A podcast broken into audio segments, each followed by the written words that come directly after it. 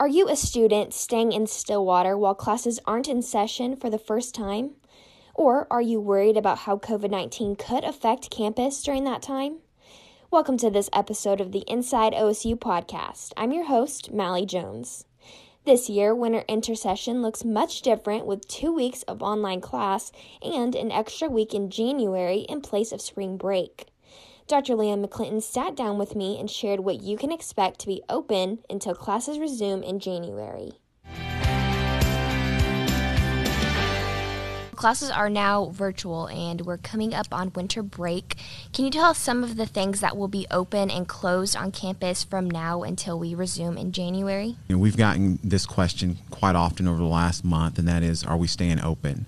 And we are staying open this year more than any, I think it's essential that we do.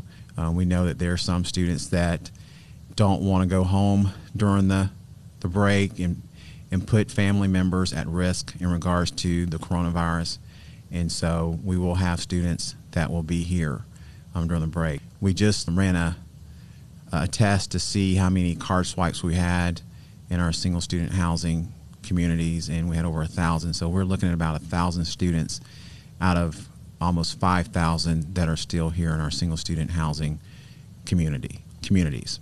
So that's that's quite a bit, and so we're here to, to help them. Um, as far as other resources, as long as the university is open, Malley, we will. Um, I know the Colvin, Dr. Todd Meisner, um, who's the chief wellness officer, um, was just recently talking about how students are um, in the Colvin Center taking advantage of those services the counseling center is still available, and we've always t- told our on-campus residents about um, their services online. Um, if they just go to the University Counseling Services website, um, you'll see several options in regards to getting support for mental health issues. Um, university Health Services will be open as long as the university is open.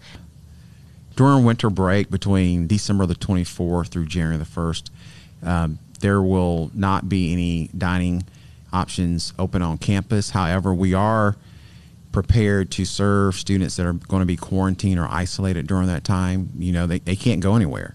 So um, we're working closely with our dining colleagues on having meals ready for those students. We are prepared that we will have some students that may get infect, infected with um, COVID 19 during the break. So we will have staff available to help isolate or quarantine them if they need that. What are the dates that the university will be closed during winter break? December 24th through January the 1st. So, all things that are normally open throughout the school year will be open when the university is open over Christmas break. Exactly. And then the residential halls, they remain open every day of the year, correct? Exactly. We're really excited about that all of our halls are open. Students will be able to access their residence hall, or if they're living in an apartment, they'll be able to, to go back to their apartment. And I should have specified when I said year. Does that mean the school year from August to May, or is that the whole calendar year the residential halls are open? Really, I'm focusing on August August to May. However, we do have summer housing, and so we do have an option for if there's students that want to to pursue a 12 month option, we do have that available for students too. And just for clarification, even though that period during December 24th to January 1st, the university is closed, residential halls are still open. Students can still go into their residential halls as they would normally. Yes, and um, and we realize too that with students, and we could potentially have between 800 to 1,000 students with us during the winter break. And so we need to make sure that we have staff that's on call. So we'll have staff that's available to respond to students' needs and concerns if they have any. We'll be checking up on students also because during this time it can be sort of a lonely period if because there aren't that many people on campus. So we'll be checking in with, with students also. Some students are used to staying in Stillwater over the break, such as mm-hmm. international students, mm-hmm. but some may be staying this year who are not used to that. Mm-hmm. So, are there any differences this year for this break in terms of openings and closings that are different from in the past? Mm-hmm. Well, I can tell you that we are currently working on um, a plan to make sure that when student when we start back up in the spring, that all of our own campus students are tested. So they will need to be tested prior to classes starting, or they will have a few days after classes have started to get tested. So there will be mandatory testing that will take place just like it did in August.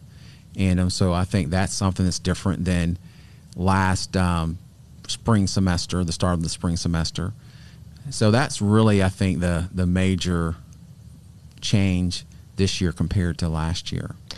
And that COVID testing, when we come back, how is that going to be monitored and mm-hmm. executed? So we're currently um, working on that plan. I can tell you that students will be encouraged to get tested prior to coming back for the spring semester. But if they do not, they will be expected to get tested by the first week of classes. And, um, and so we're planning to send notification to parents and students, letting them know about this this mandate. And um, just also, we're encouraging students that aren't living on campus.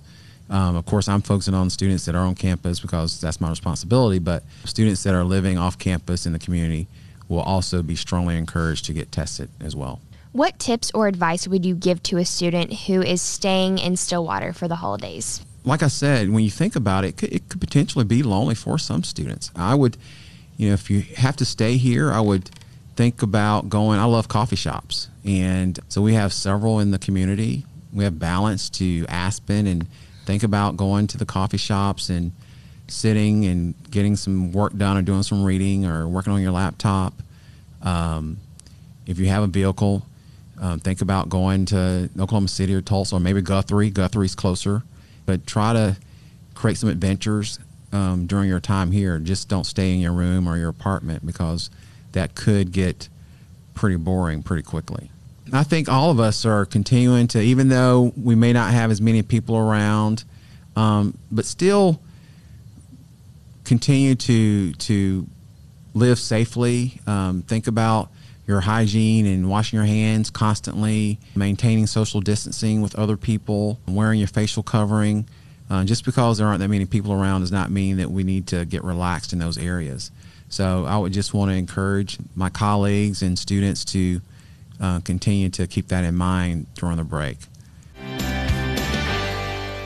One quick correction we've learned that the Colvin will be closed from December 19th through January 3rd. As McClinton mentioned, there will be dining options available except for when the university is closed from December 24th to January 1st. Residential halls remain open 24 7. Hours may be reduced for some places on campus, so make sure and check your hours online before you go. Thank you for listening to this episode of the Inside OSU podcast. Don't forget to like, share, and subscribe.